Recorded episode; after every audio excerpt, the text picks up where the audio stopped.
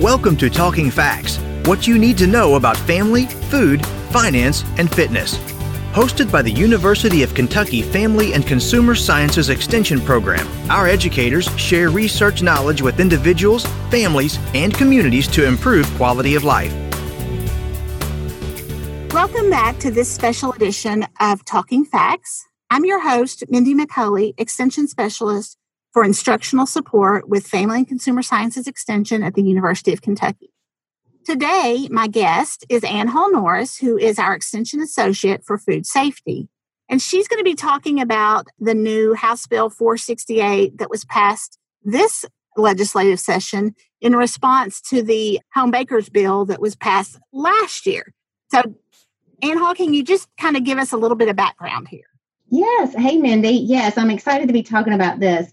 So, last year they passed um, the Home Bakers Bill, and the legislators wanted to allow Kentuckians to be able to do more in their home kitchen for sale from their home, either from the internet or at a farmer's market. They they came up with that home bakers bill, but it, it actually took away some of the products that people had previously been able to make as farmers. They could operate out of their home and, and make some products as long as they had grown a primary ingredient in that product. So th- this new legislation, the home bakers, um, allowed people to come in and not have to grow anything in their products, but it limited the products to just kind of baked goods. So over the course of a year or so, um, we have come up with House Bill 468, and that's kind of a, a compromise. It, it's allowing Kentucky residents, whether you're a farmer or a home baker, it doesn't matter. Um, you don't have to grow anything in your products, but it allows them to use their home kitchen to make some non potentially hazardous, and, and that just means shelf stable products for sale at the farmer's market or, or from their home. So it could be anybody. If I decided I wanted to go out and produce this shelf stable product, then I could do that. I don't have to have any special certification to do that. That's correct. Um, this year, you don't have to register or or have any type of permit to sell from anybody. But beginning in January, the Kentucky Department for Public Health, the food safety branch, is going to require anybody who's participating in this program to get registered through their office, and there will be a $50 fee for that registration next year. But this year, anybody can participate for free. So if you and I wanted to get together and bake some cookies or some cakes, uh, make some jams and jellies, and, and sell them over the internet, as long as the sales are within Kentucky, anybody can do it. Ah, that brings up a good point. So we have, if we have someone selling over the internet, do they have to be able to um, ensure that the, their product is is going within Kentucky? Yes, the product should be for pickup or delivery. They they should not be mail order, so you should not be going out of the state. Okay, so they could order it over the internet, but then they would have to pick it up. Pick it up, yeah, be picked up or delivered from the producer. Okay, right. So, what are some of the products that people can make? Well, that's the, the products are listed in two different places. The the original law lists some very broad generic terms, and then the actual regulation that just was finalized a couple of weeks ago further describes the product. So there's there's a big long list, but I'll I'll read you what the definition says. It says non-potentially hazardous foods, including dried herbs and spices, uh, nuts, candy, as long as the candy doesn't have alcohol, they're allowing forms of candy, dried grains, whole fruits and vegetables, uh, fruit jams and jellies, sweet sorghum syrup, maple syrup, fruit preserves, breads, fruit pies, cookies, and cakes.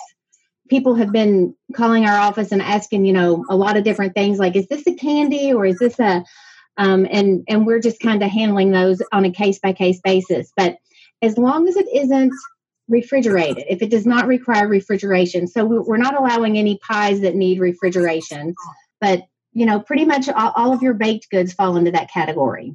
Right. Okay. So can then they can just sell them anywhere. Yes, they can sell them at a farmer's market as long as the farmer's market rules don't prohibit you know those type of sales they can be sold there they cannot be sold to grocery stores or restaurants or wholesale distributors. So that the person making the product needs to be selling it and they shouldn't be selling it to a grocery store or any retail outlet. Right. So so the third party won't be involved. Right. process. That's correct. And that's a really good point, though, that you brought up about the farmers market rules, because every farmers market has their own rules as to who can sell. So if you maybe if you aren't a grower, they might have a rule that says you can't sell at their farmers market. Right. That that has been a question I've gotten several times just over the last week that all these bakers and people are excited to be selling at their farmers market and then the market won't allow them because they want them to be growers or they want them to be growing something in the products they're bringing to that market. And we really don't have any control over that. You know each each market makes their own rules and they kind of police that depending on how they want their market to be run. Right Yes, and uh, uh, it, so it's really important to be a good um, neighbor and make sure that you you follow those rules. Yes, the rules may be right. Right. So, um, we talked about that there there's not a fee right now, but there will be after January first. So if somebody's wanting to kind of try out the water and see if this is something that they might be able to. Yes, this is the year to do it. Yes. And of course, they don't have to have any special um, certified kitchen to do this. Nope, they can do it in their home kitchen. They don't have to have um, an approved water source. There is a different program, a little bit step above the home based processing called micro processing, and that's actually for canning something that you have grown in your garden.